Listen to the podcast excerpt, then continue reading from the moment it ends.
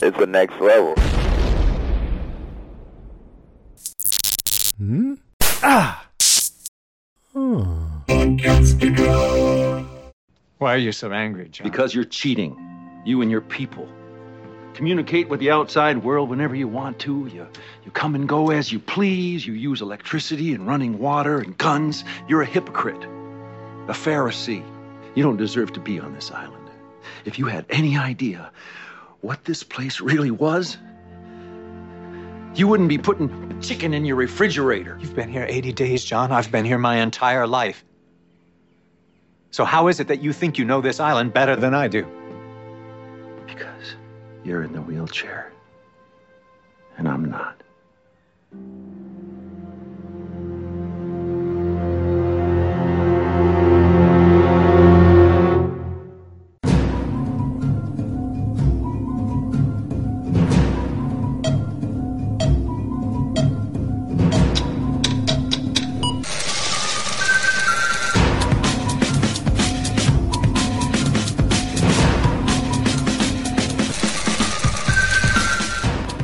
Welcome to another episode of We Have to Go Back Lost Revisited as we continue along with our journey into the third season of the series. I am one of your hosts, Ben. And I'm Kristen. This week, we dive deeper into season three, this time with episode 13 The Man from Tallahassee. I just want to go on record and say that there is a word missing from our agenda here in this week Dive Deeper. And I think that's why we always go off the rails when we open up this show. Yes, but the fa- but I mean the thing is, how often do we actually follow the agenda? Like it's I'm just telling you, I think it's your fault that with this that this is the way that it is. I'll take the blame for it. I was the one that edited it this week. It's fine. It's my fault. It's totally my fault. Yeah, but I've, the, the amount of times that we don't look at this, I'll bet that that's been there the whole time. I, I, I think it is because I haven't touched that part of the agenda probably in weeks. I just love the fact that our agenda, for those of you that don't know, the agenda is basically like our script of the the main points of the podcast, like our introductions, the feedback, stuff like that. And it, it when we first started this podcast 50 one episodes ago, it used to say like, "Oh, here's the who we have the feedback from and everything else." This agenda used to be like, I think like two and a half pages. It's now down to one page and is completely bare bones. I like, I'm surprised it doesn't just say like, uh, Ben, Kristen, intro, intro, uh, talk episode, close out podcast. Talk episode. Yeah, exactly. you sound like Kevin from from uh, The Office. Me talk. Know why? but I'm surprised that's not. I'm surprised that's not what our agenda has become at this point. It's it keeps shrinking every week. It's like, do we really have to say, like, I'm Ben and I'm Kristen? We know who we are. Well, So- it's for anybody that wants to listen and say, "Who is this person that I need to trash on social media?" yeah, that's that's pretty accurate. Um, what was your name? Kristen? Fiddle, Ugh, fiddle faddle. garbage. Garbage. And you know what? I, I don't want that to sound like we get a ton of criticism because we really don't. I mean, Oh, I don't care. It's fine. no. we don't get me wrong. We love the reviews when you leave them on app on iTunes and Apple and Google and all that fun stuff. We love them. Uh, they definitely help out the podcast. If you want to leave us feedback, please do. Um, just know that if it's incredibly uh, criticizing us, uh, we don't care. well, We're going to continue to do things the way we the way we have fun to do it. Yeah, I, I actually I stopped. I stopped reading reviews uh back when I was doing my Game of Thrones podcast because it got so toxic and horrible that I was like, "Oh, you know what? This isn't good for my heart." Just because people are so mean and I I understand that, you know, you want to leave your opinion and you want to, you know, get your your own voice out there and I think that that's great. Um, you know, I just think it's also really important to know that that there are people that you're talking about, you know, and whether it's nice or mean or whatever, like thank you so much for actually taking the time to to go and review us. I mean, that that just that's really kind, but then then you're not kind. and Well, I I don't mean, know what the and I don't know what the reviews say. Honestly, honest to God, I've never read one review for this Uh, yeah, podcast. I'm I'm the one that reads them. Um, and- Yeah. I mean, and all I'll say is like, look, if you do have an issue with something that we're doing, um, there are ways to tell us constructively, and that just doesn't go for this podcast. That goes for any podcast. Like podcasters, you know, reviews It's a are lot of work. It is. It's it's a lot of work. You can't make everybody happy all the time, and that's something as a podcaster you have to realize. And uh, not just as a podcaster, as anything that you do, whether it be actor, uh, you know, radio host, artist, anything, you can't make everybody happy all the time. It's never going to happen. So if this goes to everybody, not just for our podcast, but if you're reviewing anything, like it could be a product made on Etsy or something if you have criticisms, leave them constructively because there is a lot of work that goes into doing things like this. Uh, you don't have to be mean about it. There are definitely Yeah. there are definitely reviews that we've gotten of people who said like, "Hey, love the podcast. Here's something you could probably do a little different." I love that. Constructive Yeah, criticism is amazing. Yeah. So just don't be like, "Oh, you guys don't know what the hell you're talking about," and blah blah blah blah blah. If you got that to say, just don't say it at all. It's uh, you know, leave it alone. Leave that shit at home. that's that's like what I tell my kids, you know. I'm like, just don't don't say anything to anybody that you wouldn't want them to say to you. you know? exactly. Like think about think about that. Like a big thing in our house is words matter. Like we say it so much that I can see my kids when they're when they're older saying, "Ugh, uh, let's make fun of mom. Words matter. Words matter." You know, like that's how often I say it. Um, and I think that I think that words do matter. You know, I mean, look, I'll I'll talk shit like the best of them, but um, I don't know. I I don't ever feel good after I do it, unless somebody really deserves it, and then I'm like, yeah, let's talk shit about them, like right now. well, you know, that's like something we were talking about before we were prepping to, and I apologize. We've already gone off topic, but it's it's fine. Um, again, it's something that we like to do, so we're going to continue to do it. Uh, you know, it's one of those things that you know, you and I talk shit about each other, but we don't do it behind each other's backs. Like we we totally, No, never. totally. If we have shit to talk about one another, it's all it's always all in good fun for starters. Um, and we totally do it right to each other. It's completely fine.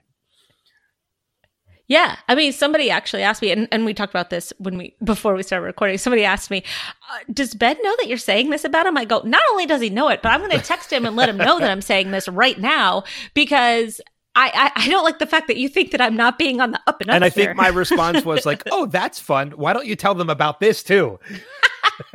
you know, I join in on the fun, and it's just, and that's what it should be. So, you know, uh, you know, bottom line, we we appreciate the reviews. While Kristen doesn't read them, I definitely do. Um, if you have something to say, please like send it to us and let us know. And if you have criticisms, that's fine. Just leave them to us constructively. Don't be a dick. Mhm. And this is where the and this is where the the more you know star pops up. the more Uh, you- know. exactly. I wish I would have had that set. If I knew we were going to be doing this, I would have brought that sound effect. In. Yeah, but we, But you know, right. you never know what's going to happen in uh, the Ben and Kristen Radio Hour. Exactly. We did think of Um, we did think of a good new podcast, though. oh, We'll, we're we'll talk about it at about it the by end. the end. Yeah, Yep. Because it's going to be pod- awesome. Yes, our new po- our next new podcast is going to be amazing. Um, just from the name alone, is going to be amazing. just fantastic. Well, let's let's let's get back on track for this podcast. What do you say, Yes, friend? Let's do that. Uh, if you are unfamiliar with this podcast, uh, welcome. But as you, we have to let it known, this is a spoiler full podcast. You will hear us talk about things that have happened in the past of the series, as well as things uh, yet to come when it comes to the series as well. Because this is a rewatch podcast, so you're you're going to hear things that have already happened. Uh, but with that being said, season three, episode 13, The Man from Tallahassee, this is probably one of, if not my favorite episodes from season three. really, Yes. I would very much like to hear why. Well, it's it's a John Locke episode. I mean, like I, John Locke's episodes are are fantastic, and going into this episode, like one of the main reasons, just a quick sum up before we do the breakdown as to why I love this episode, is there are two things that really stand out to me, especially in having watched this episode twice again. One, we finally get the reveal of John's backstory of why he is paralyzed. That's And- true. and the way it's done i think is kind of brilliant we'll, we'll get into that but also at the same time the show kind of got away a little bit since last season or not since last season since the beginning of this season it, it took a short break of the manipu- the manipulation of ben and this week we are right back to it Ma- this episode shines a light so bright on how much of a master manipulator Ben truly is. And I love it so much. Like, this is the episode that really finally starts to build that dynamic of John and Ben. We got it earlier, especially a little bit last season. We get it so much more from this point forward. Yeah, I can see that. I, I do remember watching this episode the very first time just because of the way that John was um, injured, because I was shocked. I, I did not expect that at all. And I love it when television gives you something that you don't expect. Well, I mean, and you know what? I'm just going to dive into that now. Please do. um, of the brilliance of that because you know we've gotten a number of different flashbacks of John Locke and every time it's always been alluded to and there was even one I think where he was in a car accident and we were wondering if that was how he ended up paralyzed and he wasn't and they've done so well so far as to like giving us these little hints and like teases that maybe this is how John got paralyzed maybe this is how he got paralyzed right. and you know it got to the point where it became so monotonous to us as viewers that we finally kind of just gave up and been like you know what? Eventually you know what? Eventually they're going to reveal it. Let we'll just wait it out. We're not going to play with these teases anymore. And then this week the story is so intensive with him you know re confronting his father and you know the death of um oh god i can't remember the character's name now. Um the the, the woman's son that when it does happen it comes out of Peter fucking- Talbot. that's it it comes out of fucking nowhere like it was something you were not ex- like because you're so drawn into the story of him confronting his father again in that Mhm. suite that when he turns around and pushes him out the window you are taken totally by surprise and i thought that was so brilliant of the writers to do it that way Yeah, I would agree with that. Well, you know, and that's that's uh, a- an issue that I had with this episode. Just a little issue is that I feel like like Locke is a little lost right now. And this really shows like why he's as lost as he is. Like he you know, he always seems to have this direction that he's going into, you know, and he's got all this faith in in what he's doing on the island. He he seems like he's really steadfast. You know, he's had like his um his doubts, of course, Mhm. over the last 3 seasons, but you know, he's more or less pretty much on the same path, right? He really believes that he's supposed to be on this island. And I I he seems so overconfident in this episode. He doesn't he doesn't have the usual um caution that that he does. You know, uh, he always he observes and he looks and and he makes his move later and it, it his moves always seem to be like almost calculated. Um and this time he was so tunnel visioned on getting to Ben and finding this submarine and blowing it up. He left his friends to be captured. He left himself open to be manipulated from Ben. Um, and that's kind of the tunnel vision that we see in this flashback, right? Where he's so intent on getting revenge on his father that he doesn't see how dangerous his father really is. I can, yeah, I can definitely see that. I mean, you're right because by the moment, from the moment he found out about this submarine, he he just had he was on a quest that this submarine needed to go. But he didn't tell anybody that that's what he was going to do. I mean, Kate and Sayid could have gotten killed for all we know. Yeah. Oh yeah, you're right. He throws caution to the wind. He doesn't care about himself or anybody else for that point. But I mean, see, that goes directly against him acting as leader after Echo, uh, after Echo died. And don't do it. Okay, it didn't. um after he died and he comes back to the beach and he decide and and he assumes that leadership role that Jack uh, had left open from his absence. And he was really he was really kind of coming into his own as this inclusive leader as somebody who really valued other people's opinions and whatnot.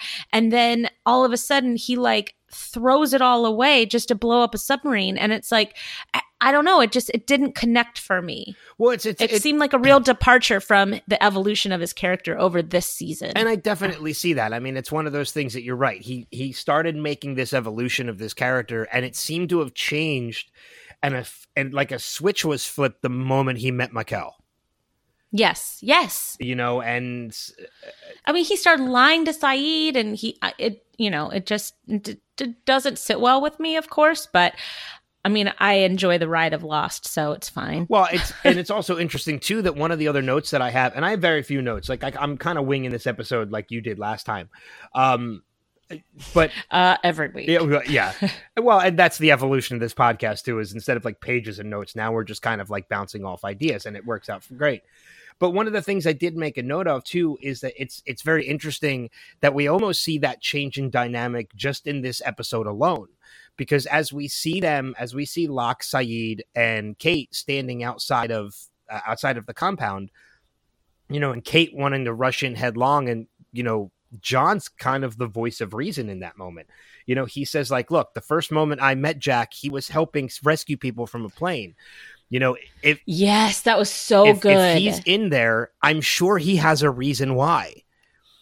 You know, in- in that moment, we got a glimpse of that leader, Locke, that you alluded to, because he is the voice of reason. Like he's the one calming Sayid down. And then it turns out this was all part of Locke's plan to begin with. Yeah, but that's what I'm saying. Like he has the, that really good little uh, mini speech, and he, he makes total sense. And it turns out that that is actually true, right? But then he leaves his friends in the dust, and he goes off on his own little side mission, and that's just uh, it's bullshit. I don't know. It, I just I had a little bit of an issue with it. That's all. I can see it. I mean, it's it. You know, he even lies to Kate and Sayid too, and he's like, you know, like you know, I'll I'll approach from this side, Sayid, you approach from this side, Kate, you go in the front, or you go in the back, um, you know, and lies to Kate and says like, no, it's better if he sees you first. Which, granted, that's probably true. Of the three of them, it is probably best that Kate, that Jack sees Kate first because he has the biggest connection with her. But when he sends Sayid and Kate off, he doesn't even stick to his own plan to go off, I like you said, and do his own thing. So he left. Well, that, and that that was my point, right? He left Yes, them to be yeah. captured for his own tunnel vision, just like he had that tunnel vision when it when uh, it came to his father, Yes. which Yeah. ultimately got him thrown, thrown out, out, an eight-story window. Yeah. Um, there's something very interesting about that too. oh, The follow up to that, and this is kind of jumping to a different topic, but still sticking with That's with, okay. with John. Um, there's that moment when he is in the hospital and those government agents are, are talking to him and you know letting them know they can't find his father there's that moment when the orderly comes in and says you know like we need you know you're gonna you're gonna get up and john says i can't do that the orderly looks at him and says i don't want to hear what you can't do I picked up on that too. That's one of my notes as well. yeah, Yeah. like this is the beginning of the whole don't tell me what i can't do i think it stems from that orderly Mhm. i think That's great. I think it's too. the orderly that actually kind of instills that in him, and that is what creates John's stubborn nature of "don't tell me what I can't do." But you know, before that moment, John was like, "No, I can't do this." Um, and I Mhm. want to say, bravo to Terry O'Quinn because he. I, I'm not paralyzed. You're not paralyzed. I know people who have been in similar situations that whole moment of him realizing that he is trapped in that wheelchair and breaking down he Mhm. captures that so well yeah. I, like i can't imagine what that is like for somebody going through that situation of realizing like my life is completely different now like It's funny because I've had two epidurals now uh, from babies. So that numbs you from the waist Mm-hmm. down. So it's weird because I know what it kind of feels like to lose your feeling from the waist down. Like pretty much most most moms probably do that have had an epidural. Um, and it's a odd, odd feeling. I I can imagine. You know, so bra- I don't know what I would do if if if that was my life. I guess is the point. I would be like, that's what I "Oh." mean. Bravo to Terry O'Quinn for cap for capturing Absolutely. that moment, um, the way that he did when when he acted that out. So, um, so what about you? What's something else that you kind of want to bring up to talk about this episode? Um, okay, so let's switch gears a little bit.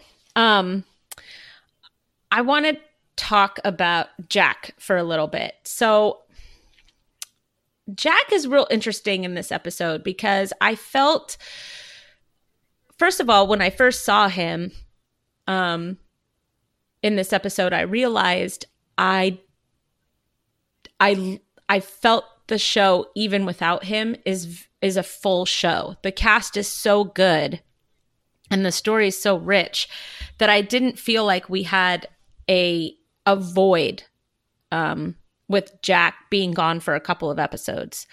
Um and you know, I, look, my feelings about Jack are very are very uh, known, but at the same time, you know, I just I I didn't I, I I don't know. Like I watch Walking Dead, right? Michonne leaves for a couple of episodes, and I'm like, when are we bringing her back? I need her back. You know, Rick Grimes leaves the show, and you're like, oh my gosh, there is a massive hole in this show. And you know, they've they've righted the ship, and it's a lot better. Blah blah blah. But um, but I didn't get that feeling. And maybe it's because we took a holiday break. I'm not really sure, but I just when when he and then he came back and he just seemed to only be thinking about himself. Um, you know, he he was going to leave the island. Um, I mean, if they hadn't gotten there when they did, he probably would have left the island. And knowing that there was no way that he would have come back, I just it to me it just seemed really really selfish that I mean, who knows? I I do you think that he would have tried to find the island again and get them saved? I do, um, and, and I I do have a little bit of a difference of opinion on that because there is Please, that yeah. moment, there is that moment with with him and Kate where he says like, you know, I I'll get help and I'll bring help back. I don't think I don't have any. I don't think there's a doubt in my mind he would have. I think he would have, and I think that's part of the hero complex that Jack suffers from. Is I absolutely think he would have done everything he could to find a way back to that island. Look at you know, looking ahead into the future. Look at what he goes through with the whole we have to go back issue once he's be, once he's one of the oceanic 6 he's Mhm. literally flying every day in hopes that that that the plane he's on will crash back on that island so he can get Yeah. back i have Well, no doubt in my mind if he got off that island he would have done everything he could to get back and rescue everyone else that's that's my opinion on everything Okay. Well, I mean, I respect that. I I don't know. I just I got this really strong feeling of selfishness in this episode. Like I just don't think he was excuse me, thinking about others. And maybe he was. I mean, I don't know. I I I'm I'm really like wishy-washy on Jack right now cuz I just didn't really feel like he had a lot to do. Maybe it's that he didn't have a lot to do. Well, I, I- I just need maybe I just need Jack back in the fray. Well, I do get your point. Um, there's two separate points to be made to this. One, I think I, I kind of see it a little bit different, as in Jack is making a sacrifice to, um, you know, in joining these guys in order to get off the island so that he can get everybody rescued.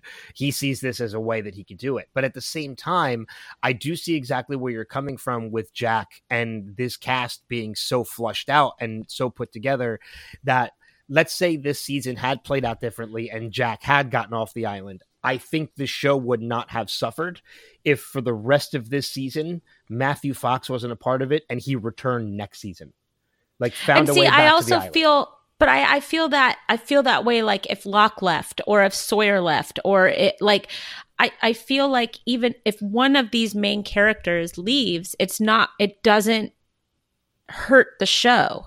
Well, I mean, yeah, that just goes to your that just goes to further your point about how strong the cast really is. Like they've done a great job of building up these characters so well on their own, and there's so many of them that had they're at this point in time, there's no main character. They're all supporting characters. Yeah, I would agree with that. I mean, I'm sure that there's a lot of people that think that it's Jack, Locke, and Kate, but you know, there could be a case to be made for the fact that it is a truly ensemble cast. It is. It absolutely is. Um, so when I say Jack, Jack could lift right out of the show. I don't- I mean, I don't mean disagree with that that, with. yeah. Yeah. I'm. But I. I don't mean it as in. I hate Jack. I mean it as in. It. It's. He's not. He doesn't keep the show chugging along. None of them do. Yeah. Right. Uh, The the show's got so many stories. I mean, Locke's backstory and the reason why he was there to was you know a better story than Jack leaving the island and playing piano and talking to Kate. Well, and and you're right. This is one of the first flashbacks that we've gotten in a while that has been this strong. Like that has actually Yeah, kept uh, me engaged. agreed. engaged. Mm-hmm. You know, because some of the other ones you're just kind of be like, okay, can we just flash back to the island now, like, and, and continue that story? But you're right. This Mhm. this is the first week in a while where the flashback was so was super strong, and I was incredibly Mm-hmm. engaged. And I I just want to say on that note too, uh, I completely forgot he was in this episode, but Peter Talbot was um the actor Patrick Adams. Uh, love him from the TV show Suits. Oh, I never. Uh, I've never seen that show. Oh God, Suits is one of my favorite USA shows, with the exception of like Psych and Burn Notice. But um, So it's your third favorite. it's no, it's in my top three. They they're in no they're in no particular order because all three of those shows are com- one's a one's a comedy about a detective, one's about a spy, and the other one's about uh, lawyers. They're completely different shows, but they're in my top three. But Patrick Adams, I had completely forgot appeared in this show, even just for this episode. So I, it was nice seeing him pop up. It was it was nice to see another friendly face. Yeah, I like it when um, they have they have um, actors that you're like, oh my gosh, that person goes on to do like some really amazing things. Like Cudlets was, I was in just gonna- a yeah. couple of episodes, right? When Cudlets shows up, I get really excited. And I don't think- I don't- I think I think we see him again in the final season too. I think he's part of the Flash. I think he's part of the Flash Sideways. probably that Um, seems right.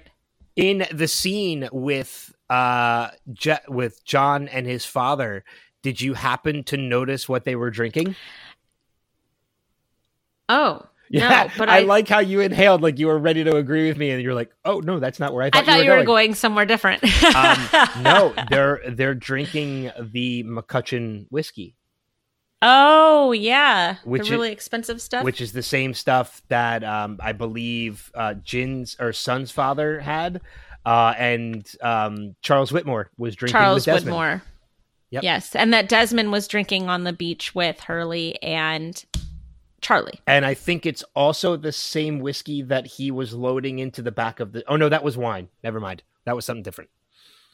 When he was at the monastery, I think that was wine. I thought you were. I thought you were going to say um, what Locke was watching on television with his TV dinner. I didn't. Is it something special? I didn't even. Is he watching expose? He was watching expose. I didn't even pick up on that. yeah.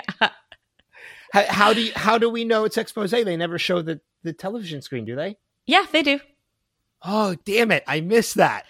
Well, you know, I, I think the reason why you missed it is because his apartment is so filthy that it's hard to get past. Like when Sam Talbot comes in and he starts making the instant coffee for both of them, I Peter felt like I could.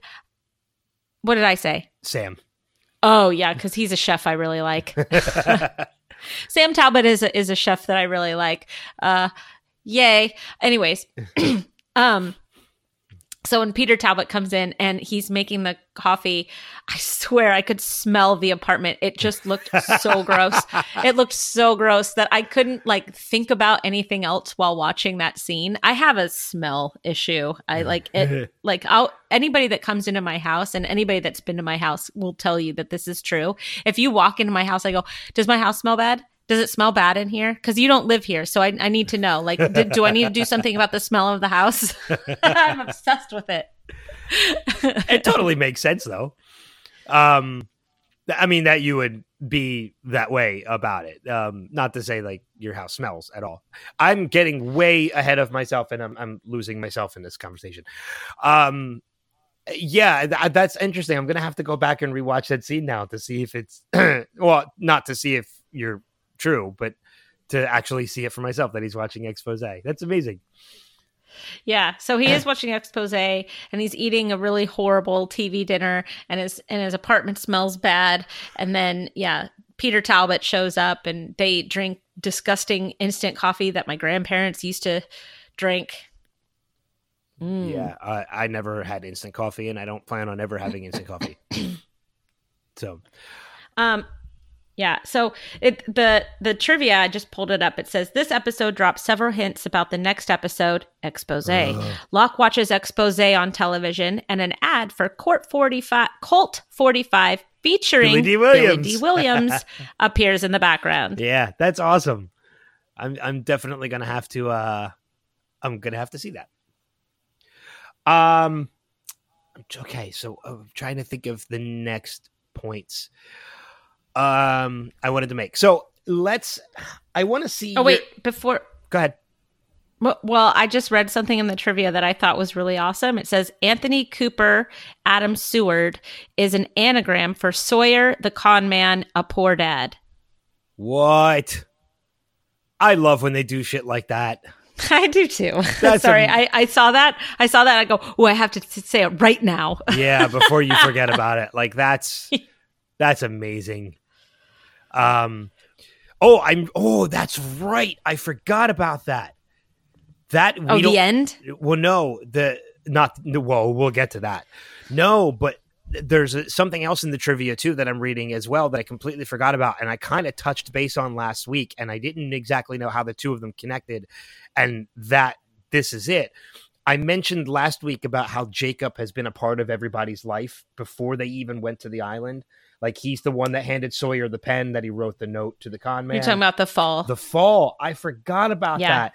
Is mm-hmm. it, we won't see this until season five, but after Locke falls out the window, Jacob is the first person to approach him and touch him and he lives and he survives like that's mm-hmm. the, and that again that goes into my point i made last episode was that of how jacob was a part of their lives even before they made it to the island Everybody was right. touched by Jacob before they made it to that island. Mm-hmm. You know, which I God, I love that shit.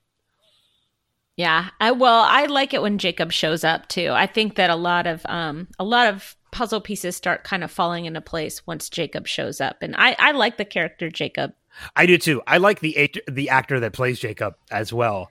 Yeah, um, me I've, too. Anytime I see him anywhere else, I'm like, "Hey, it's Jacob." Well, I, fi- I find it funny that in in in, uh, in Lost he plays Jacob, which is like a godlike character, and in Serv- and in uh, mm-hmm. Supernatural he was literally uh, he was the devil. So oh, I I've never seen yeah, Supernatural. So he's played both sides of of that story of the of the religious spectrum. Um, so here's my question to you: with everything that goes on, do you think that and this is kind of diving into a point we started we we kind of already talked about where you said like had John not showed up and blown up the submarine, you know, and Jack gotten off the island. Do you think Ben would have still let Jack get not, gotten off the get off the island um had John not showed up or do you think Ben would have found another way to prevent ben, uh, Jack and Juliet from leaving? Oh, that's a good question. What do you think? I think Ben kind of let everything play out because he has such a faith in things that that are going to happen that I think. Oh, but then again, I don't know. I I think Ben is such again. I think he's such a manipulator. I think he would have found a way to prevent it. But when John shows up and he realizes why John is there, he sees that as his out. Because like even in that moment when Jack and Juliet come into Ben's apartment and or Ben's house and and you know Jack says I know you don't owe me anything but I you know I want to let my friends go. There's that moment where you see it in Ben's face when he's like you have my word. The moment you leave the island your friends are free to leave. Knowing full oh, well yeah. well you knew that yeah. he knew at that moment what John's plan was and they were never getting off the island. So he could make that deal right. and not go back on his word. Right.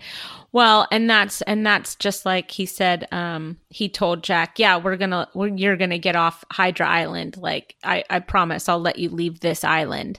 And Jack didn't know that there were two islands at the time. Yeah, exactly. You know, so he's very pedantic. That Ben. But yeah, he. But I mean, like he knows exactly what he's doing. Like he is not right. He is not stupid at all.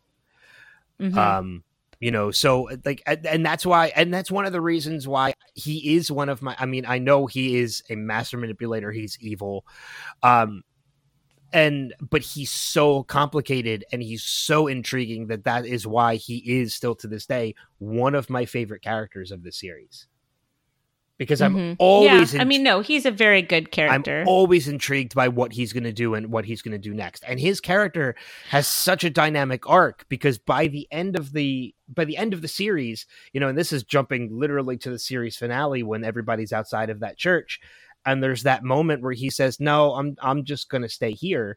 Because he realizes he's not he he does he doesn't deserve to move on with everybody else.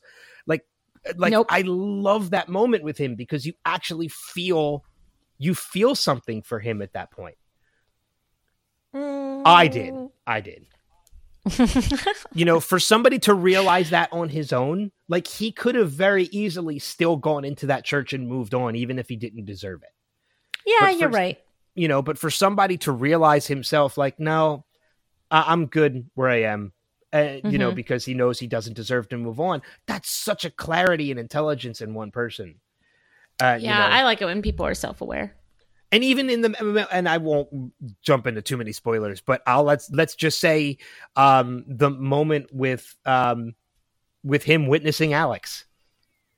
Okay, Like, God, so my heart sank for him. So I, I'm glad that you said this because I wanted to say like one of my favorite parts of this episode was Sayid and Alex's very small exchange, uh, where Sayid put these seeds of doubt into Alex so deftly. Um to the point that, you know, he got a nice kidney shot for it.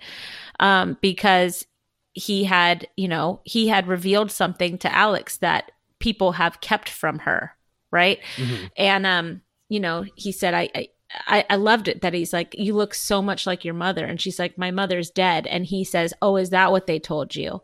And it's like that's earth shattering for a teenager, right? I mean, for an adult, that's just like, you're crazy or something like that, right? But and then later, you know, it, it goes, uh, pe- people can let that sink in. But for Alex, I think that she immediately knew that he was telling the truth, you know?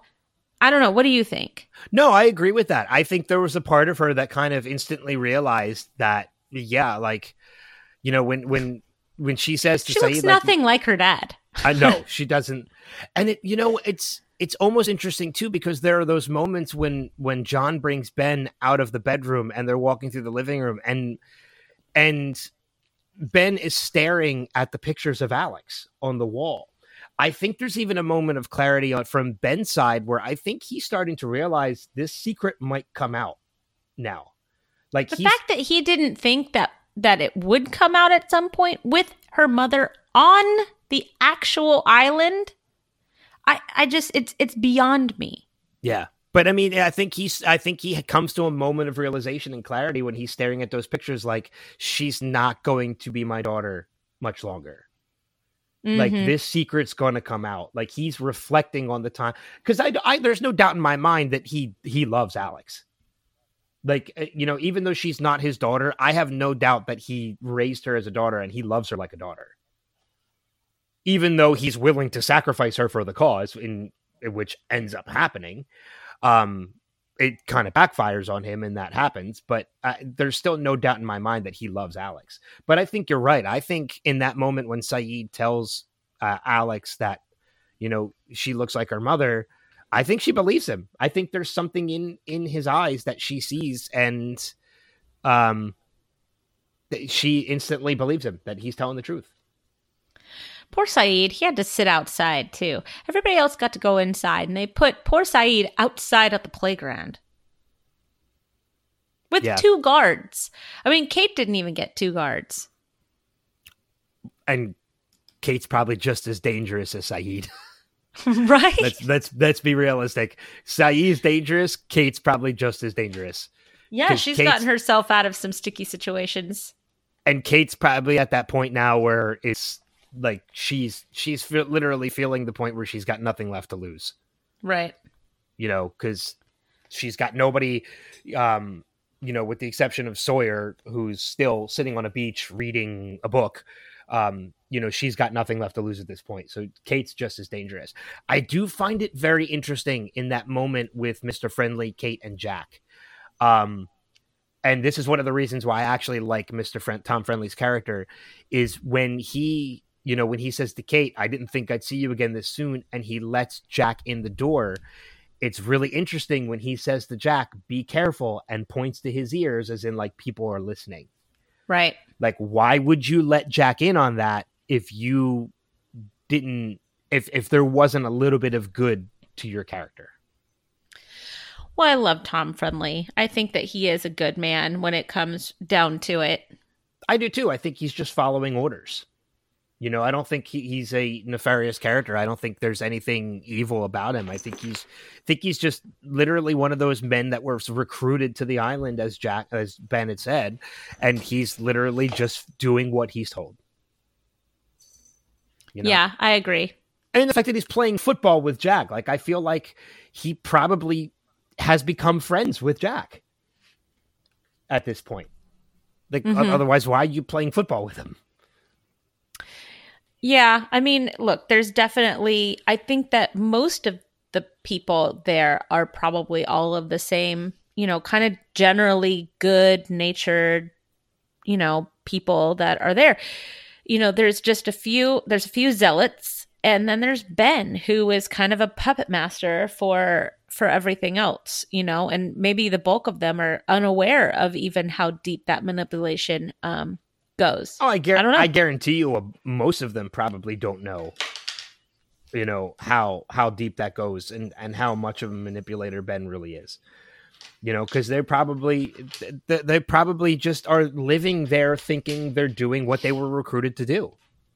Right, exactly. And they have no idea that, you know, they're stuck there forever on that island. Yeah.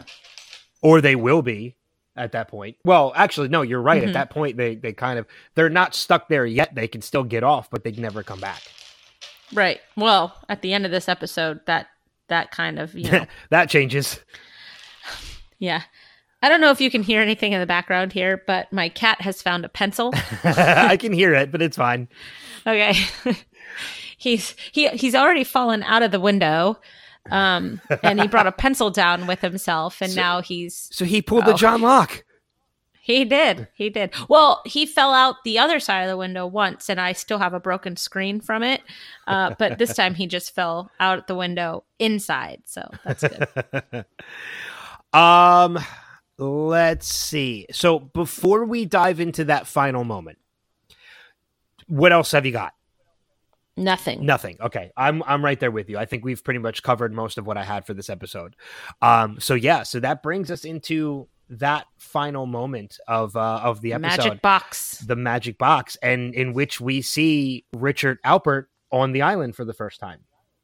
Oh my gosh, I'm so excited when I saw him. That was actually in my notes. I totally forgot. I I love that. I I love this character so much. I'm so excited that he's he's there. He's on the island, and we're gonna get some more Richard Alpert. Yeah, because I think we've only seen him one time before this, and that was in Juliet's flashback. Am I am I wrong about that, or have we met him before? Uh, no, I think we've seen him one other time. Okay, I can't tell you when, but I'm pretty sure we've seen him one other time. okay, yeah. I'm not. I don't. From I'm not too familiar. Um, Let me look. Richard Alpert, click. This is very exciting for people listening. this is very exciting. First scene, not in Portland. which was Uh, which was, how um, many episodes? that was Juliet's flashbacks. He was in season three. Let's see. Character appearances. Oh, I love it when they make these little grids. I don't know if you've ever seen them. Mm, Uh, oh yes, yeah. I know what you're talking about. Episode eight was Flashes Before Your Eyes. Oh, so Episode 13 was Man from Tallahassee. so we've seen him twice. So it looks like he was. Let me see. What does the orange mean? Uh, orange means character appears in a flashback. okay. So we've seen him. So we've seen him twice at this so point. Before before this point, yes, this is our third time seeing him. Correct. Um, season two. no, this is only no. this is our second time seeing him. I'm looking at the grid right now. The first time was episode eight, which was not in Portland, and that was in a flashback. And then episode 13, which is this current episode, is when he appears on the island. This is our second time seeing Richard.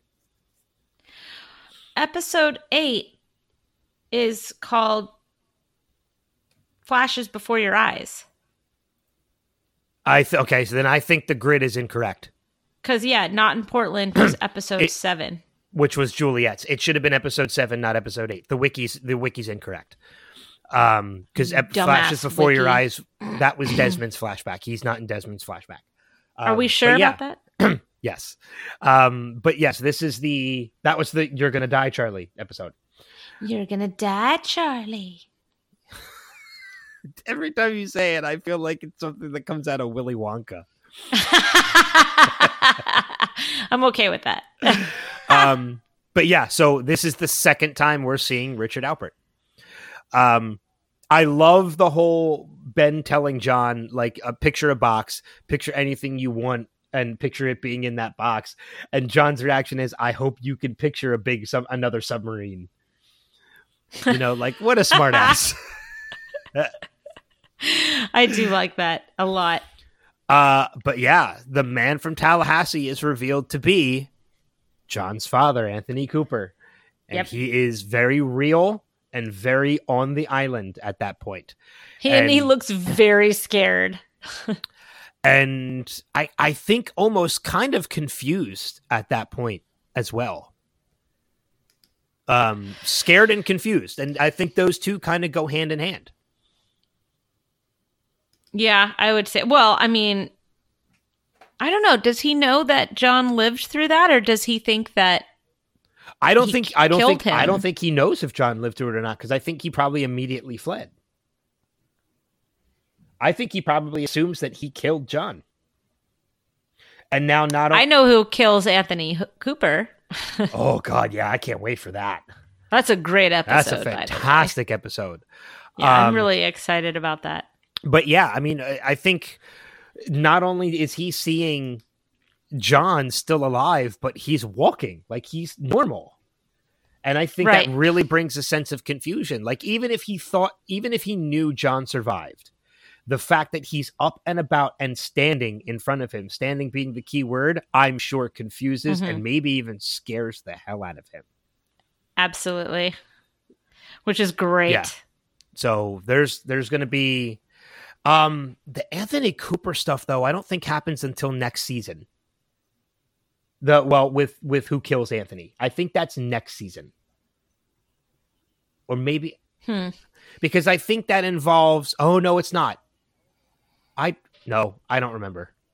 I don't remember. Well, we'll Yeah. see. I I love it when we don't remember. It's fun. Yeah, I think that is I think that's still this season. So um but yeah, I think that's pretty much everything I have for this episode. Yep, me too. Um, I, I saw another note on this too. I'm seeing this now in the reoccurring themes. Apparently, there and somebody I saw this on another website too. Apparently, there's a car that is in a lot of flashback scenes of John, um, and it's a golden Pontiac. Um, Interesting. yeah, apparently, actually, I think it appears. Oh yeah, it appears in four different episodes. It appears in the episode where John is hit, where where John Locke is hit. Um, it appears actually it's the car that Kate hits when she crashes the car. It's the Hmm. car that hits Michael, and it's also in the background of when Hurley crashes the Camaro in the n- premiere of next season. and it's it dri- it also drives past the flower shop in this episode of the man from Tallahassee. So there's Oh, I love it. I love little Easter eggs like that. so there's a lot of um you think it's Jacob? there's uh the well apparently uh in an official in an episode of the official lost podcast damon lindelof and carlton Cuse claimed that they did not know about the golden pontiac until they had read a question about whether it was significant then they joked that it was actually jacob who could only take the form of a car when he was off the island or he was driving the car, but or okay, he was driving sure. the car yeah so you know yeah it's it could be jacob driving the car you know as as part of Let's just pretend that that's what it is because that sounds fun. Yeah, that is fun. um, so how did we do this last week? Did we do feedback and then manifest, or did we talk manifest first? I think we talked manifest first. I think we did too. So let's jump into this week's edition of Manifest Minutes. I don't think this is going to take very long. Meow. Um, is, is is that our sounder going into the next segment? Yeah, it's a plane. It's the plane flying over. Meow. we're we're so- going from eight one five to eight two eight. So you started with me last week. I'm going to start with you last week. This is the second episode of the of the the um the show of the second season titled Grounded. What were your thoughts on this second episode? Um. Well, I I don't know. How's that? I don't look. I I loved the first season, um, or the first episode of the season. I thought it was really great. I thought it was a good setup. Um, I was really excited. I there are tired tropes for me in television, and one of them is is the um the love triangle. I think that we don't need it in this television show. Um, I think that the bullheaded jealous ex is is tired and and old. I think the fact that um they have this new captain who is willing to take uh, eyewitness testimony as fact from Jared and not from the actual victim of the incident. I think that that is just disgusting, especially since the the captain is a woman and you know she's acting like the man's point of view is somehow more valid than the victim who is the woman. I think that that's really really um old fashioned and I just don't think it's right. I think that having Jared uh Jared was struggling with the gun. Jared was was there as somebody who was trying to uh who, no, not trying to, somebody who was assaulting uh a Zeke. You know, he was he was one of one of the um assailants in in this room and the fact that she won't take the victim's eyewitness account uh, even as it comes back, as we all know, that that's a thing. You know, victims come back and they remember things from their um, assault all the time. Mhm. So it's just it shows it's bad right. I don't know if it's bad writing or bad character development or they're trying to make force this this problem uh, with you know Michaela and Zeke and Jared, but I don't like it. It's just like last season when they did it with Ben and Grace and Danny. I hated it. You know, I just I think love triangles are old and we don't need them in television anymore. Um, so I had a big problem with that. I and uh, I have a really big problem with this captain, and not because I think that she's mean or something like that. I just think that the character is dumb. Um, and I'm sorry for the actress that plays her. I'm sure that she's doing a great job with the writing that she's been given, but it's just it it doesn't sit well with me. Um, as as a woman, it doesn't sit well with me. Uh, other than that, I'm really interested in what the turbulence means I'm with you on in that the show. yeah. Um, I'm interested in uh, this whole idea that the callings are now transferable. Yeah, I think that's that was a interesting. really interesting dynamic to the series of of of Grace being able to have uh the callings now because of uh through the blood of the baby. hmm But it also brings up another dynamic too of and that, that they kind of explore in this episode is does that mean that Grace now also is the death date also transferable? Um, well, to the baby, maybe. I don't think that Grace is going to have callings anymore once, Once the she baby's gives born. birth. Yeah. Yeah. Which also, you know, uh, that brings me to Olive and the fact that she's about to join this cult. And that's obviously going to go somewhere horrible. Um, you know, the fact that she's like, I'm the only one not getting the callings. I'm the only blah, blah. Shut up. it's like, uh, do you uh, like? I would feel happy that I'm not getting the callings. Like, uh, do you want Right. that stress in your life of of having to deal with that? Like, you already see what your family is going through, being the ones that have to deal with that and being the ones going through that. Do, uh, like, do you want to force that upon yourself? How about the fact that she told that nutcase uh, that she was uh, Olive Stone, daughter of Ben Stone? Like, she just put her whole family in danger just to get street cred with a stranger who she doesn't know when she knows that people are actively trying to kill her father and her aunt. Yeah. Now, uh, the one thing I will say about Olive is I do completely understand the one fear that she has about like gr- like her mother and the baby. Now, the possibility of you know, it's not just the callings; it's the death date. In that, if this death date is transferable, it means she's going to end up alone. I do understand that fear. You know, it means in Well, five and- in five you know- years she's going to be alone. She's going to be by herself. No, she won't. She'll have her mom. No, well, no, because if well, that's but again, she doesn't know that yet. She automatically has this fear that the death date is going to transfer to her mom too, and if the baby is born, are the callings and the death date still going to stay with her mother for carrying the baby? No, I absolutely I think that that was the realest moment that she had. I thought that that was a really sweet scene. That was very genuine, absolutely. But I don't see how we go from that scene with Cal, a very sweet scene, to her going to that new believers church Oh, I don't get that either. I I, I think I I think it's a and exposing her family in such an irresponsible way. yeah, I think it's a little bit of a stretch.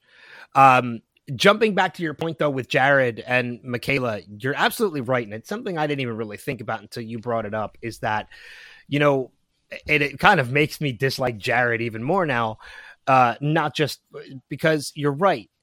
Look, Zeke may have been the one that fired the gun and shot Michaela. J- Jared is as equally to blame for that happening as Zeke. Yes. Yet- if but- not more, he was there in Zeke's apartment to try and but yet him. he but yet originally. he has taken none of the blame none of it None. And he's acting so shifty and gross and terrible. yeah i made don't my know. prediction last season that the gun was going to go off um, in a struggle with between jared and zeke and jared was going to get shot and we might have uh, he might have died um, i'm kind of wishing now that happened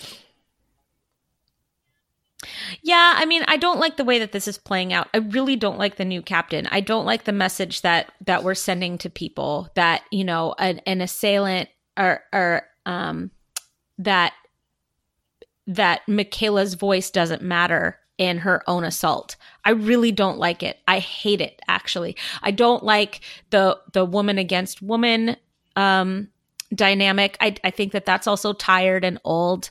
Um and I really don't like the fact that Jared is seemingly getting away with with this. i agree. I, I just I, yeah I, that's one of the things I, I didn't like about everything now. And i'm i'm starting to realize it even more as you're talking about it is like again the whole jared not taking the blame of of any of this. Like why wasn't he reprimanded for this like why like why wasn't like why wasn't there an internal affairs investigation saying like why were you in this this man's apartment Why were you Yeah. there? Exactly. Why were you there? because I- any, totally anytime there is an officer involved shooting there is an internal affairs investigation every I- time I just want to I just want to say I just realized they were not in Zeke's apartment. They were in Michaela's apartment. So, But even still, an Uh, yeah. officer being shot, there is an internal affairs investigation. Um, Jared should have but Michaela walks in. Yeah, Michaela walks in and she sees both of them in her apartment. That right there is a red flag. Hey, these two were already in my apartment before I even got home. Yeah. And yet and yet this captain is like, "Eh, it checks out." Michaela, you're stupid. Jared's right. yeah, and you know, and the fact of her going on with the whole um, you know, like uh, you've solved too many cases from anonymous tips. Who gives a shit how she solved the case? Right. The case was solved. I'm sorry. So so you have more of a problem with this solved case than you do with Michaela's shooting. and That, that's only, what we're going to get out of this? And not only that, but the one detective who you're backing between everything, which is Jared, you know, sh- you ask him, do you believe her? And he's like, yes, absolutely. So he's in that moment, he's actually backing Michaela, but yet you're still against Michaela after that. After the detective that you just backed and you put all your faith into is backing her, you're still not on her side. I know she has a maybe she's a plant by by the uh, the major. I don't know, but uh, it's it's just it's too. She's just too antagonistic for me. I can see it. I can definitely see it. Uh, on a plus side, though, I will say one of the things I really did enjoy about this episode, and I really, I'm glad this is the route they're going with this, is I'm liking Ben and Michaela almost becoming the the mentors of the Mhm. passengers, and that we're going to get. It seems like every week we're going to get them interacting with other passengers, and they're dealing with the callings. Yeah, Like the callings are not going to fall purely on Michaela and Ben this season. We're going to see everybody g- coming to grips with these with these callings, and Ben and Michaela being the ones there helping them with it. yeah, I I totally agree with that. And without Ben and Michaela there to help, um, TJ could have gone to jail for murder. Oh, it's not could have. He would have. for the rest have. of his life. Yeah. Yeah. I mean, you know, so that's that's really great that, you know, that's all. And and not only was he proved innocent, but he also got his mom back at the end, Yes. which is really wonderful. Um and I like the way that they kept us guessing on whether or not TJ really was on the up and up or not. Yeah, Um, there was a part of me that was wondering maybe he really did do this. I I was the same way. I was like, oh, you know what? It's true. Not all of them can be good. Yeah. I mean, there's probably some criminals there. You know, it was very, very well done. But you know, on, on on another note, going back to Jared too, like it was Michaela who you know came to the realization that like, hey, all this stuff that was in the apartment that had TJ's prints on it, you know, this this girl got out of the garbage. Jared, did you not in, do a big enough investigation to come to that realization on your own? Jared is not a good cop. He's not. He's really not. He's he's so. I Gosh, I think there was a part of Jared, go back to Lourdes and go try and make babies and just get out of the I- show. Thank you. I, I think there was a part of I think there was a part of Jared in that instance where he wanted to prove that these callings aren't always right, and he was so dead set on that that he completely just didn't care about the actual evidence. Um, you know, because had you Mhm. actually investigated and seen all these things in boxes, yes, TJ's prints were all over the apartment. When I hear that, I'm thinking they're on the doorknob, they're on the bed frame, you know, whatever. Not it's on junk in a box. Like that could have very easily been investigated and realized that came from somewhere else. She could have bought that shit at a like at a thrift store and it had his prints on it. Like really? Well, and they say all over his apartment. It's like, does that report not say exactly Yeah. where they found prints, or you know what I mean? Like, what what do you mean all over the apartment? Because I was of the same, I was of the same uh, thought that you were. Oh, then they were on the doorknob and they were on the wall or the bed or whatever, right? Not Yeah. in a box. Like uh, seriously, like you're a horrible detective. And I think it was because he was just so blinded that he wanted to prove that the callings aren't the answer that aren't the, you know, answer to everything and that these callings aren't always right. And We're like then I- totally hating on Jared. This I know. and then and then I think he comes to that realization when they're in front of that captain and she's like, you know, she says to Jared, "Do you believe her?" And it's in that moment where it's actually a little respectful from Jared where he says, "Yeah, I like I believe her." I think he that's at that moment where he's like been he was like, "Okay, the calling helped. Like the calling was real." No, he's doing that to save his own ass. That too. or, or, or uh, with Michaela, not his job, because apparently his job is stellar according to the new, you know, doe-eyed captain. But um, but he's trying to get back in good with Michaela, and so he doesn't care how that happens. Yeah, I believe her. Oh, I believe her. Oh, Michaela's the best. Yeah, I love Michaela. Michaela, Michaela is wonderful. Detective Stone is great. Love her. You know, see, Michaela, did you see that I went to bat for you? Did you see that you still have a job because of me? Please, Michaela, I want you to forgive me. Screw Zeke. Come on, Michaela, look at me. I'm Jared. Da, da, da, da, da. You know, it, it's just smarmy. Meanwhile, his wife is nowhere to be seen. I know, but I think that she's out of the show.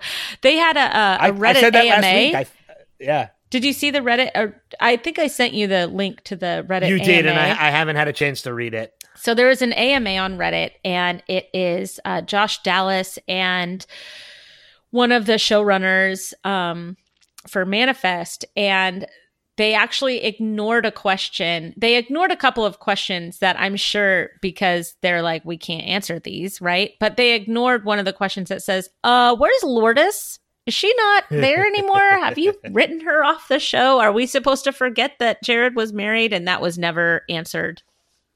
Well, yeah, because I think that's exactly the case. I said that last week. I think they're they're pretty much just going to write her off that he left her. I think Danny also might be getting. I think we've seen the last of Danny. I think so too. I mean, now that we've got confirmation that the baby is actually Ben's, I think, you know, I, I think that's the case too. I think that might have been the last we saw of Danny. We could be wrong, but again, we're only the second episode in, so That felt final. What? Last week's uh, last week's Danny scene that felt final. Yeah, I, I I can see that too.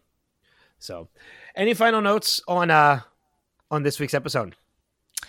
Uh, just that Saanvi is not being very smart about um about her medical research and this uh therapist that she has. Well, you can kind of understand it though because she doesn't know that this therapist is the major. Um, Yeah, but every- she's going through all of these really big lengths to keep her um her research secret from one of her coworkers and you know locking the lab and making sure that everything's encrypted but then she's just going to therapy and spilling everything i mean that's just irresponsible But there's also supposed to be a, a element of doctor uh, patient uh, privilege and confidentiality. So, I mean, when you go to therapy, you usually open up about a lot of things. I I just don't think she thinks otherwise.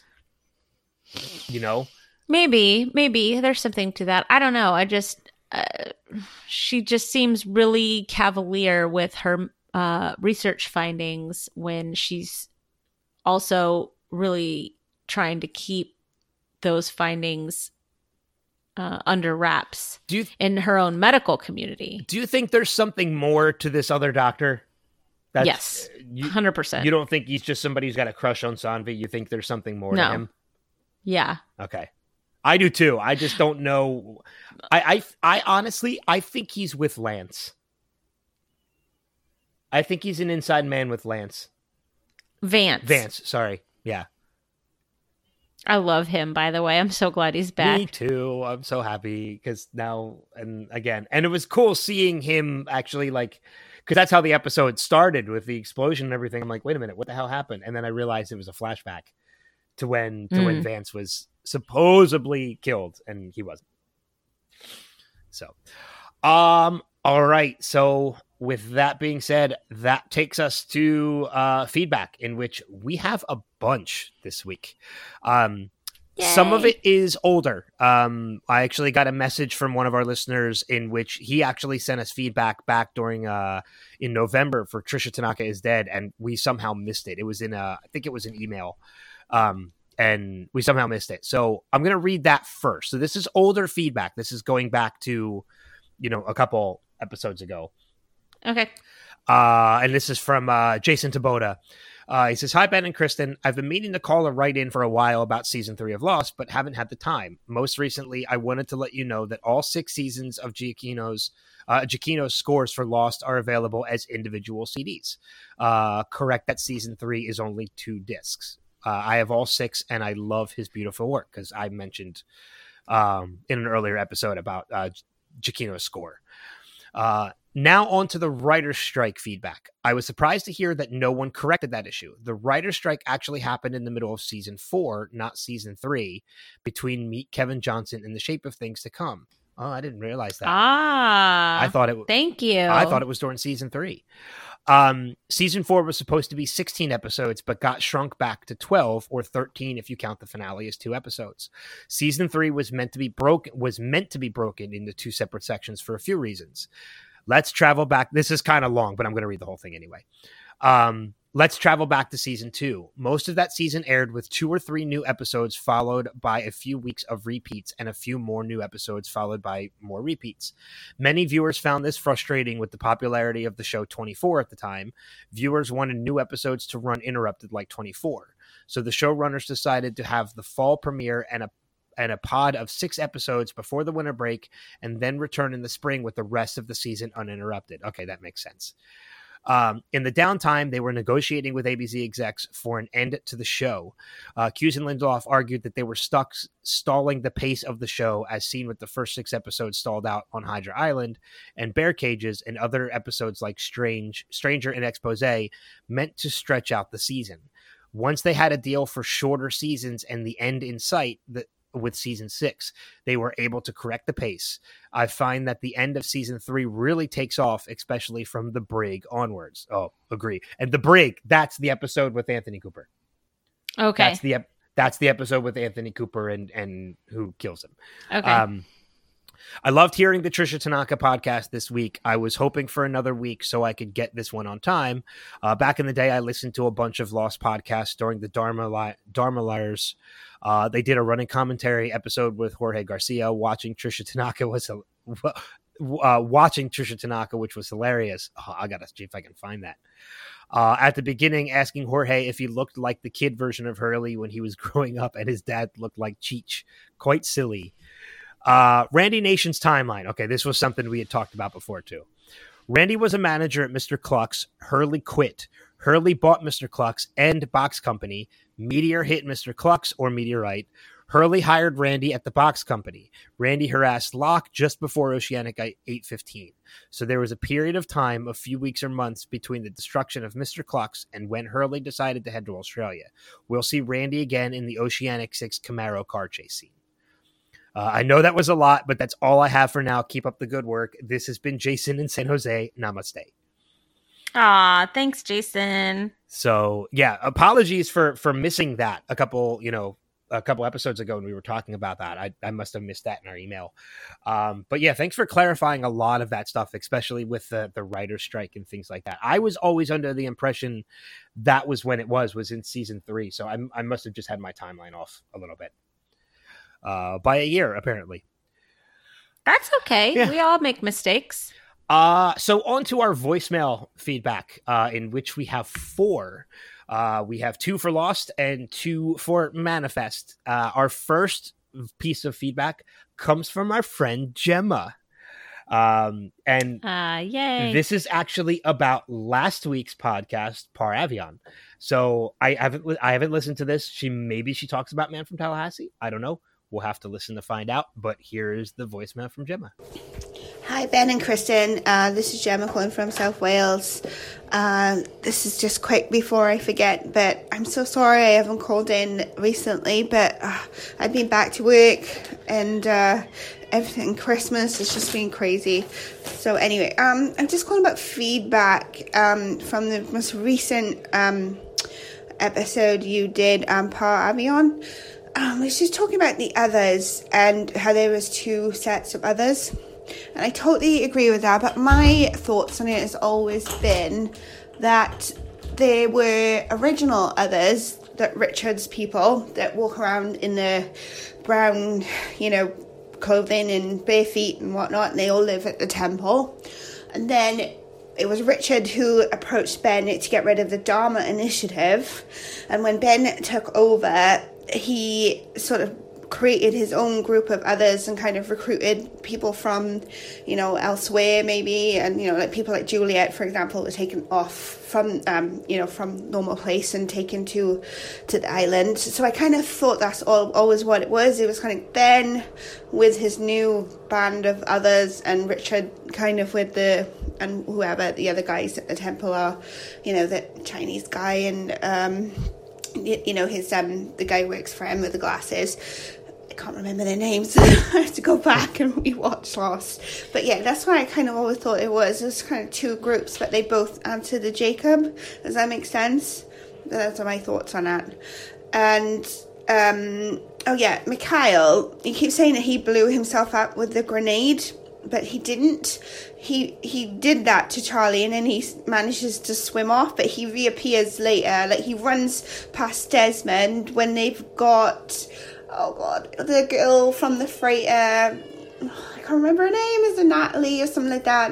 Yeah, the one with the transponder, and, and Mikhail is the one that actually saves her life because she um, was being punctured by a tree branch or something like that. And Mikhail saves her, and then for her life, they let him run off into the jungle. And that's as far as I remember. I know that obviously later he is killed again, and I think it's properly this time, but I cannot remember what happens. So, sorry. But yeah, so he does not die when he blows up Charlie. Um, yeah, so that's my 50 cents. I'll probably, I'll try and get feedback for uh, next week's episode as well. Oh, by the way, expose. I don't know where you guys have got from I love that episode because I do not. I just think it's crazy and I was glad to see the back of him and I didn't want them to die horribly, but they were gone. But I'm very, very happy to come on the podcast and talk about it with you. Absolutely no problem if I have five minutes within my life to do it. But no, I would love to do it. So thank you very much for that. But I do not like that episode.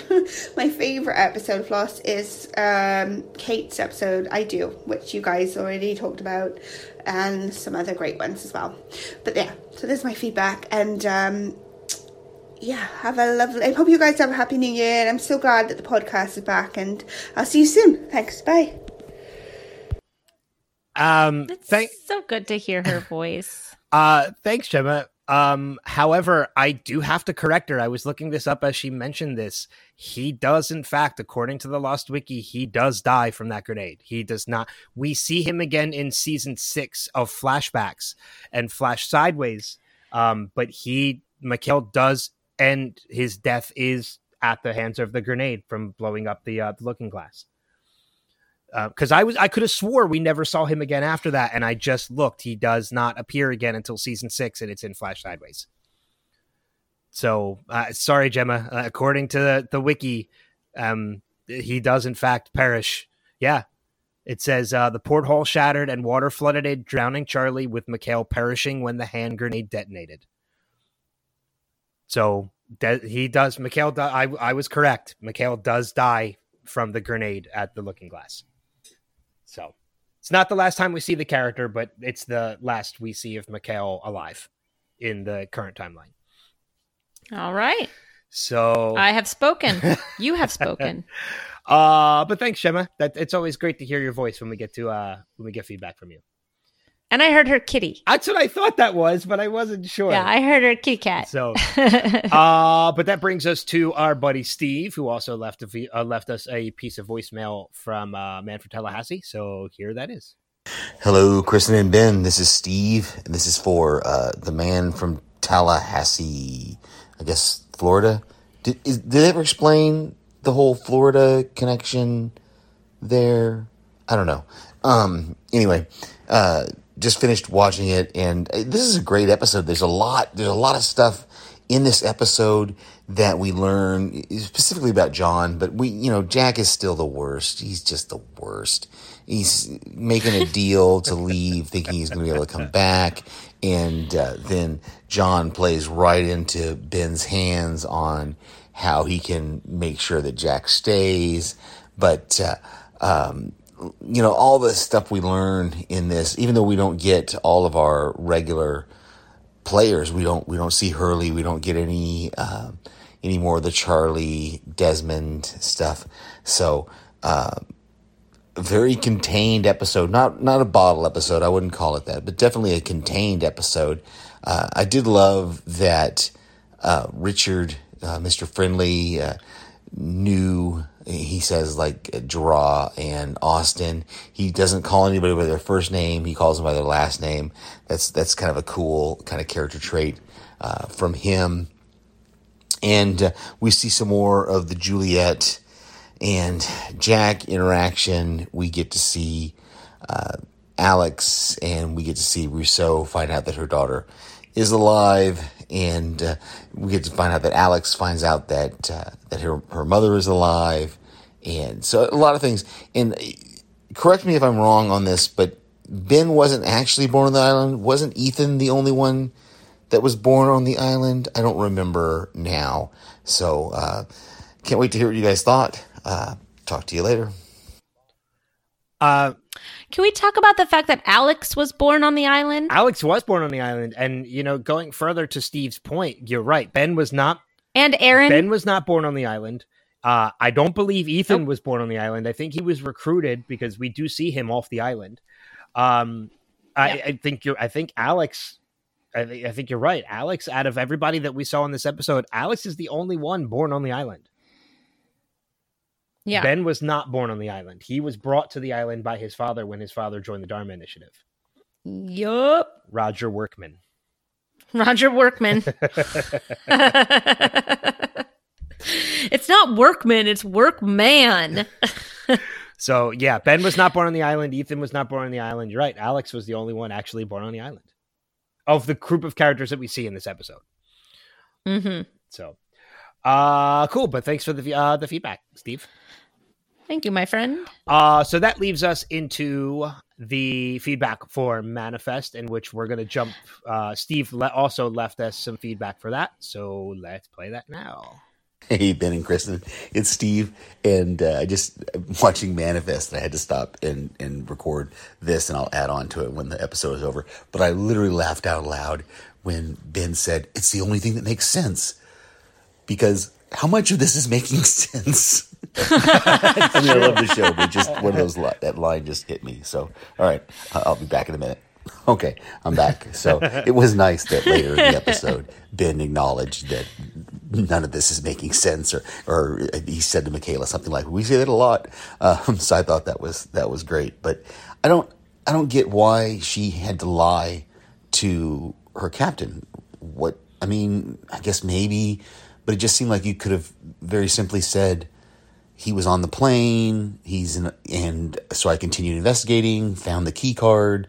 The key card led me to the security office. The security office, I saw the guy's boots, and then just take it from there as, as it's what detectives do, right? I mean, they take facts and put them together to come to a conclusion. Anyway, it just seemed like she didn't really need to say it was an anonymous tip. She could have just, just, she didn't have to mention the calling. She could have just said what happened. So, anyway, I hope they don't pull some kind of a twist where the paternity confirmed test confirmed that it's like Danny's baby because where would she have gotten Danny's saliva and, and to, to check the paternity against him? So I hope they don't they don't try to do that uh, at the at the end there. I'm glad they found out that the kid was was not the murderer and and why his prints were in her room and stuff. So I thought that was really really a cool resolution to it, and of course setting us up for the the rest of. Uh, the or the next few episodes here at least with uh, with Olive and and you know we're suspicious of anybody new in their lives at this point so all right can't wait to hear what you guys thought talk to you later I love him. I know we mentioned that. I got to. I'll mention this again at the end of the podcast, but I got to record a podcast with Steve and uh, his partner, his buddy Mark, um, and uh, it was fun. And we got to talk a little bit about the feedback that he leaves and and everything too. So it's always fun when he gets to leave his feedback for the uh, for the podcast. I agree. But that leaves us with one final piece of feedback, and this one comes from our friend Jill, who Kristen totally called out last week in having never leave us feedback. Uh, so apparently, all it takes to get you to leave us feedback is we got to call your ass out. So uh, I haven't listened to this yet either. We're going to be listening to this for the first time together. Here is feedback from our friend Jill. Hi, Ben and Kristen. It's Jill. I'm calling because I was called out on last week's podcast for never leaving any feedback, and you're right. I never have. I am sorry for that, but I do love listening to you guys. Um, so yeah, I just wanted to basically let you guys know that I am super excited that Manifest is back. I love Manifest Minutes. Um, I think season two started out with a bang. and I hope it continues down that road. Um, really excited to find out where things are going to go. I hope that bad things are not in the cards for Zeke. I'm really not happy with Jared right now. Um, honestly, I think he's been quite an ass lately, and yep. he needs to just go away. um, yep. What else? So, also Olive. I'm not really a big fan of her attitude. I kind of get it though, um, especially at the conclusion of the episode this past week, because it's true. If everybody is having this calling now, what does that mean for her? Is she going to be the last one standing? I hope that's not the case. I hope they figure everything out. Um, but yeah, um, it's funny how much we hated Grace last season, and now I really kind of like her. She's definitely me too. so I hope that continues as well. Um, I think that's all I have for Manifest right now. I need to rewatch it um, again before the new episode. But again, I just wanted to call and say hey, and also to some of the other listeners, Steve and Des. I love it when you guys call in with your feedback too. It's good to hear from you guys. And Ben and Kristen, love you guys. Talk to you soon. Hi.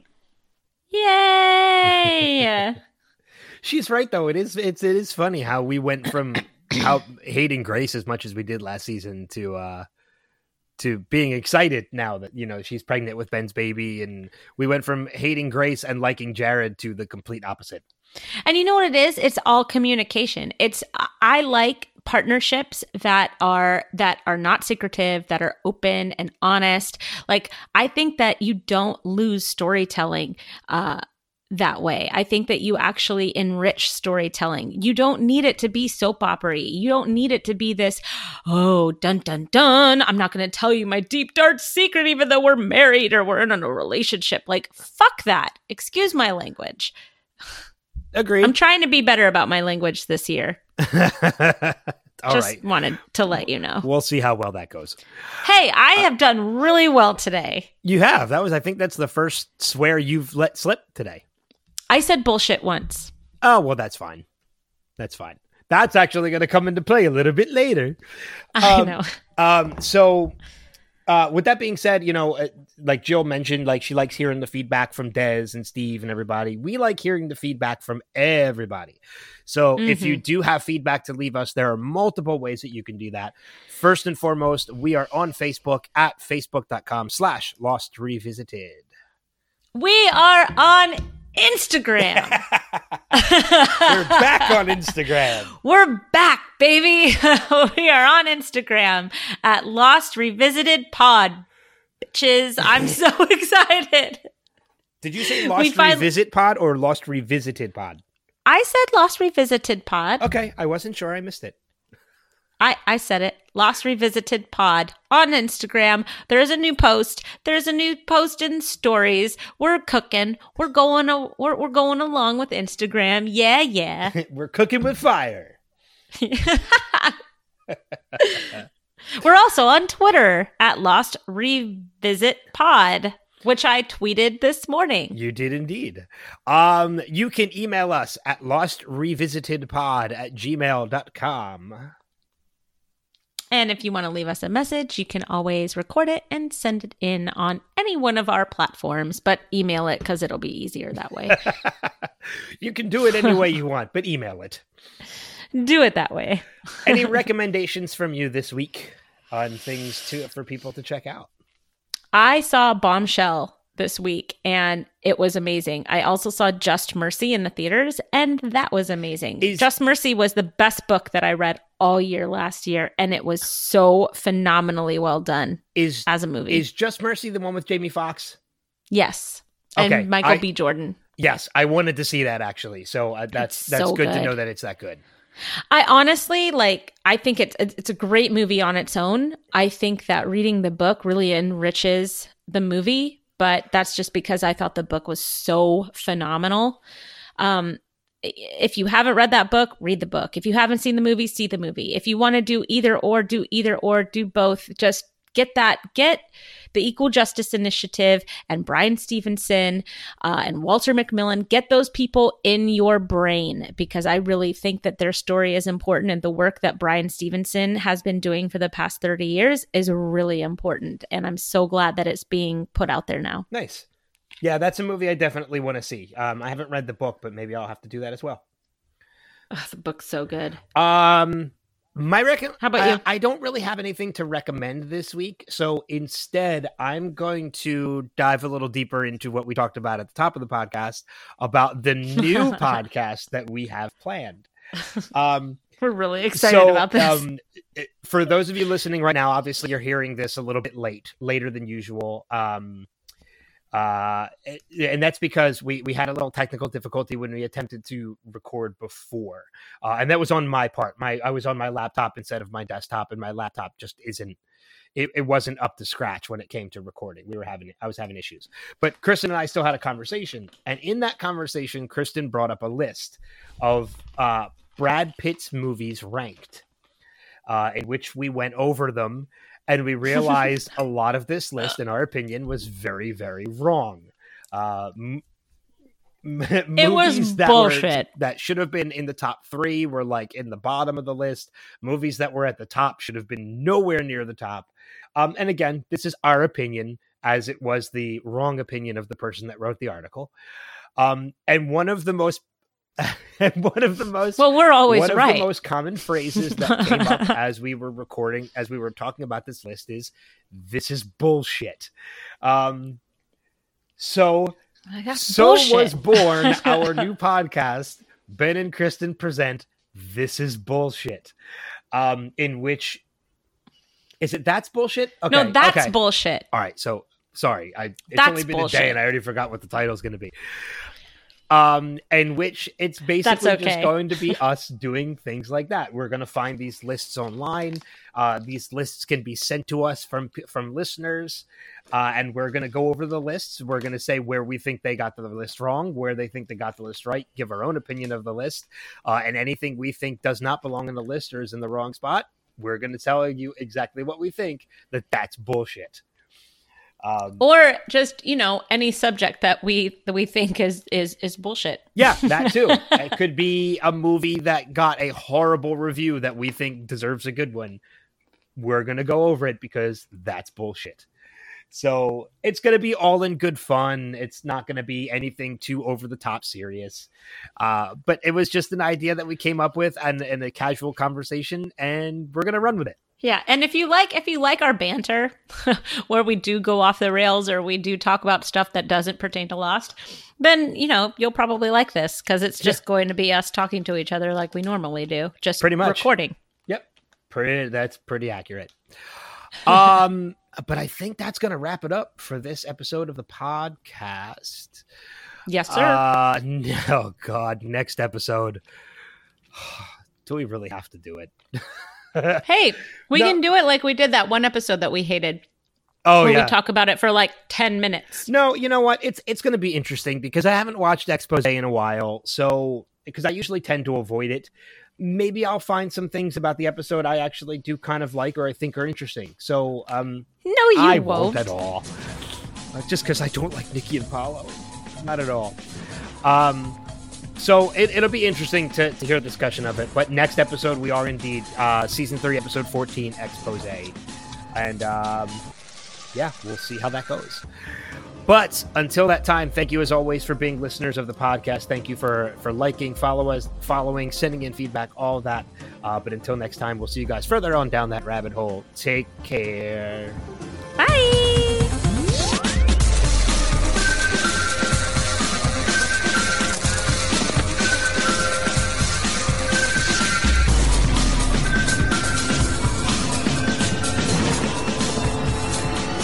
We have to go back, Kate. We have to go back!